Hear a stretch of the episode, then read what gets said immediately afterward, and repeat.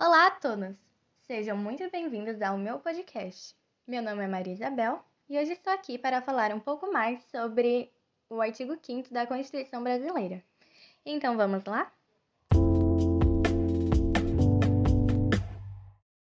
Bem, então vamos lá. Antes de falarmos sobre o artigo 5 da Constituição Federal, vamos falar sobre sua organização. A Constituição Federal é organizada por caput, inciso e parágrafo. Caput é como se fosse um título para indicar qual artigo está sendo falado. Incisos sempre estarão em números romanos e indicarão a ordem das leis. Já os parágrafos nem sempre aparecerão, mas eles costumam ser informações complementares que contém em cada artigo.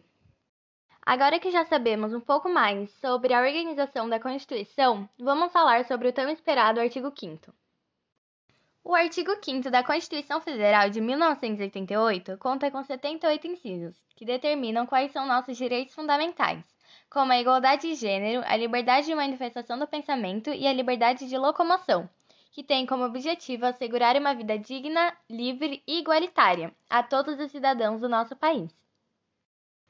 De acordo com o artigo 5 todos são iguais perante a lei, sem distinção de qualquer natureza, garantindo aos brasileiros e aos estrangeiros residentes no país a inviolabilidade do direito à vida, à liberdade, à igualdade, à segurança e à propriedade.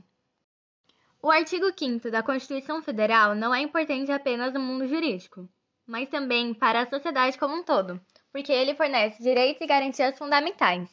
Um exemplo disso está no inciso 6, que diz o seguinte: é inviolável a liberdade de consciência e de crença, sendo assegurado o livre exercício dos cultos religiosos e garantida, na forma da lei, a proteção aos locais de culto e suas liturgias.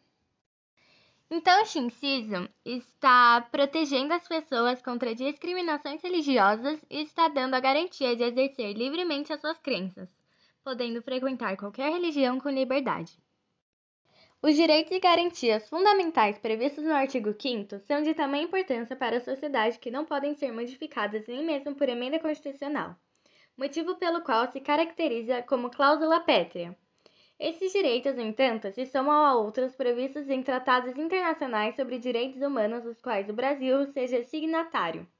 Assim, apesar de não poderem ser suprimidos, constituem um rol mínimo aos quais se somam outros direitos e garantias em matéria de direitos humanos.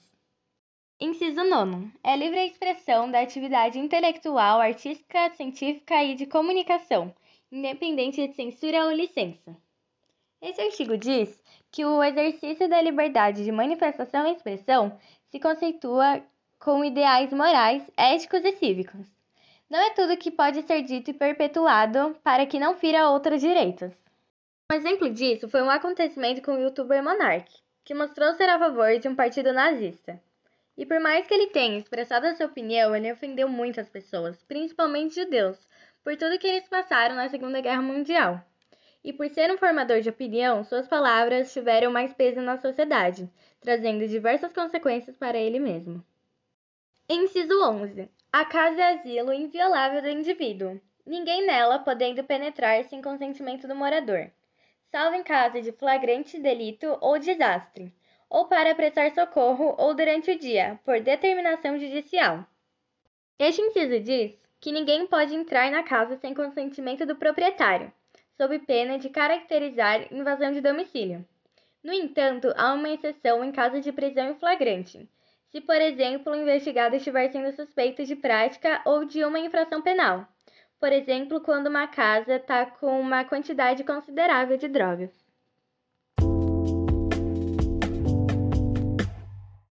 Bem, este foi meu podcast. Eu espero que vocês tenham gostado e que tenham conseguido entender um pouco mais sobre a Constituição brasileira.